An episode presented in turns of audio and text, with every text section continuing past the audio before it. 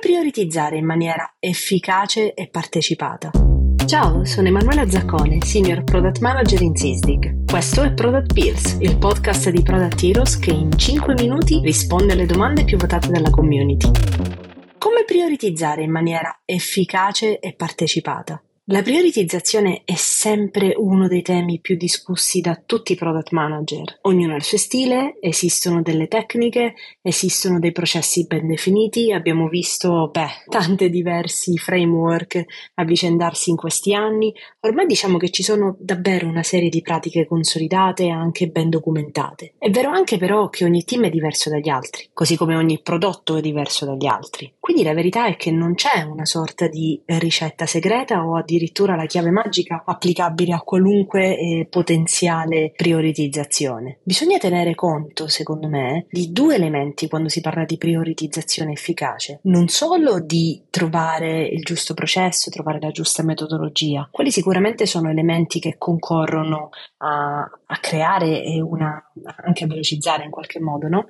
la, la prioritizzazione. Ma soprattutto bisogna sempre tenere a mente di tutto ciò che è intorno alle priorità di prodotto. Mi spiego. Non soltanto che il classico errore, considerando che rispetto al mio pool di feature che voglio sviluppare per il prodotto e rispetto alla capacità che ha il team di sviluppo, nel caso ad esempio del software, di sviluppare quel tipo di feature, allora io prioritizzerò in base a questi elementi. Bensì bisogna tenere conto anche delle motivazioni di business. Non è raro il caso di team che sono eccellenti, ma veramente eccellenti ad eseguire tutto quello che è roadmap Peccato poi che magari non abbiano un'organizzazione tale da consentire loro di rispondere in maniera flessibile e pronta ad eventuali esigenze di business o addirittura che si trovino in condizione di non riuscire a riorganizzare in maniera efficace ciò che è già stato pianificato in modo tale da, quando serve, poter fare spazio a eventuali imprevisti o a opportunità che potrebbero presentarsi. Cosa significa quindi davvero prioritizzare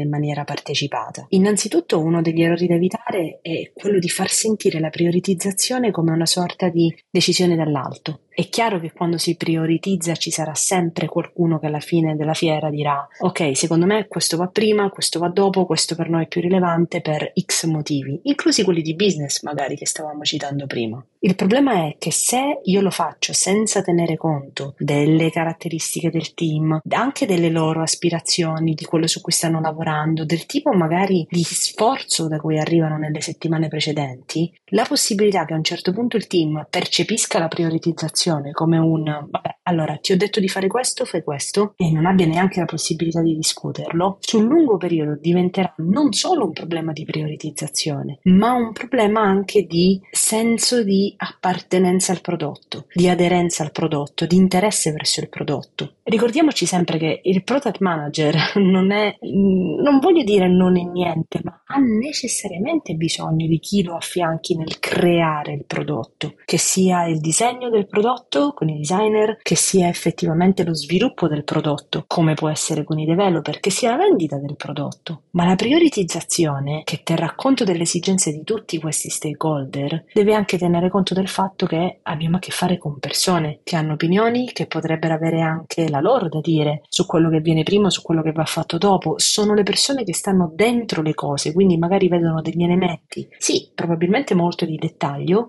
che però il product manager non vede. Quindi vi faccio un esempio concreto. Il caso del product manager che arriva e dice guardate dobbiamo fare questa feature perché è importante per X motivi di business, perché ce la chiedono i sales e il engineering che magari risponde non necessariamente non si può fare, ma dice sì, la facciamo, ma teniamo anche conto che avevamo messo eh, nella nostra lista i task 1, 2, 3 da fare perché ci colmano un debito tecnico. Ora, quello è un, un tipico esempio in cui nel, nell'orizzonte perfetto delle cose noi stiamo solo lavorando sulle feature che ci servono adesso per rilasciare il prodotto, ma nella realtà dei fatti ci sono una serie di altri elementi che se non ci si focalizza per tempo, sul lungo periodo possono ulteriormente allungare i tempi di sviluppo. Quindi come faccio a prioritizzare in maniera efficace? Semplicemente rendendo tutti partecipi del processo di prioritizzazione, rendendo chiaro il perché delle scelte di prioritizzazione e soprattutto rendendo tutti parte dello sviluppo del prodotto.